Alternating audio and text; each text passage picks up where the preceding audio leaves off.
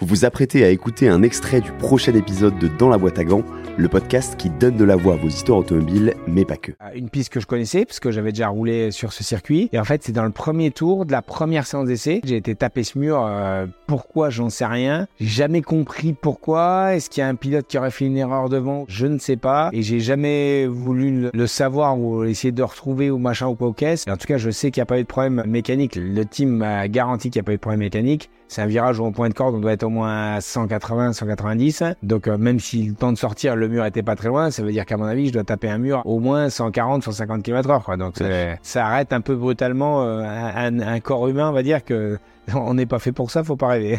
je suis conscient, donc ça veut dire que le, le cerveau il se met aussi dans une version où lui, au lieu de souffrir, machin et tout, tu te rappelles plus de rien. Donc j'ai perdu à peu près euh, trois semaines de ma vie où je me rappelle de rien du tout. C'est jamais revenu. Et c'est jamais revenu. Jamais, jamais.